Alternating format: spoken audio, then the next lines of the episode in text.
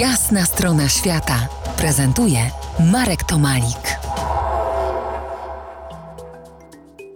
Moim gościem orientalista Krzysztof Gutowski z Instytutu Kultur Śródziemnomorskich i Orientalnych Polskiej Akademii Nauk. Rozmawiamy o, o Indiach, ale teraz e, o takich Indiach, ale nie w Indiach. Siedem sióstr e, to jednoznacznie kojarzy mi się z Plejadami, córkami Tytana Atlasa, który na swych barkach na rozkaz Zeusa dźwigał sklepienie niebieskie. Co jest z tymi siedmioma siostrami, jeżeli chodzi, jeżeli popatrzymy sobie na mapę Indii? Gdy spojrzymy sobie na mapę Indii i często jest to mapa narysowana nawet y, indyjską dłonią, może się okazać, że tam za Bangladeszem jeszcze coś jest. Czasami to jest w ogóle pomijane i, i, i nie pamięta się o tym. O tym pamięta się ostatnio nieco więcej z powodów politycznych i geopolitycznych, ale rzeczywiście w, na północnym wschodzie Indii mamy siedem stanów. To są stany Arunachal Pradesh, Assam, Manipur, Nagaland, Mizoram i Tripura. Tak, jeszcze siódma. To jest siedem stanów, które znalazły się w Indiach, no bo były pod kontrolą brytyjską. Część miała trafić do Birmy, czyli Mianmy, ale ostatecznie wylądowały w Indiach. No, to jest sprawa kontrowersyjna, dlatego że one bardzo często są etnicznie, kulturowo, cywilizacyjnie znacznie odrębne od tego, co my z Indiami kojarzymy.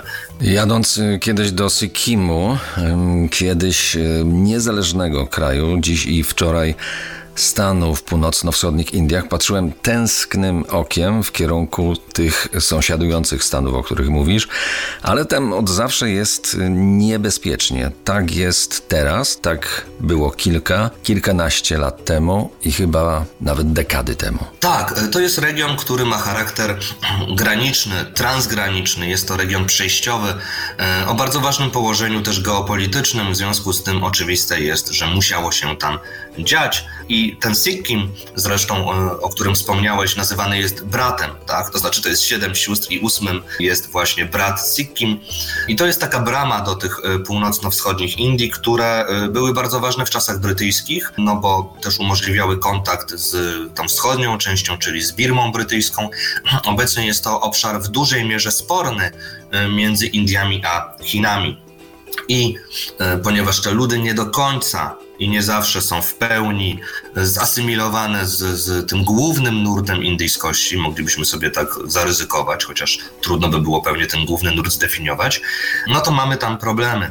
Oprócz tego mamy też problemy społeczne, polityczne, które wynikają z tym, że mieszkają tam plemiona i mamy tam chociażby problem bojówek maoistowskich, czyli naksalitów, które częściowo walczą rzeczywiście o prawa tych mniejszości etnicznych, no częściowo dokonują różnych aktów terroru na ludności indyjskiej. Także jest to obszar, o którym nie pamiętało się długo, ale nie sposób o nim nie mówić w Indiach dzisiejszych.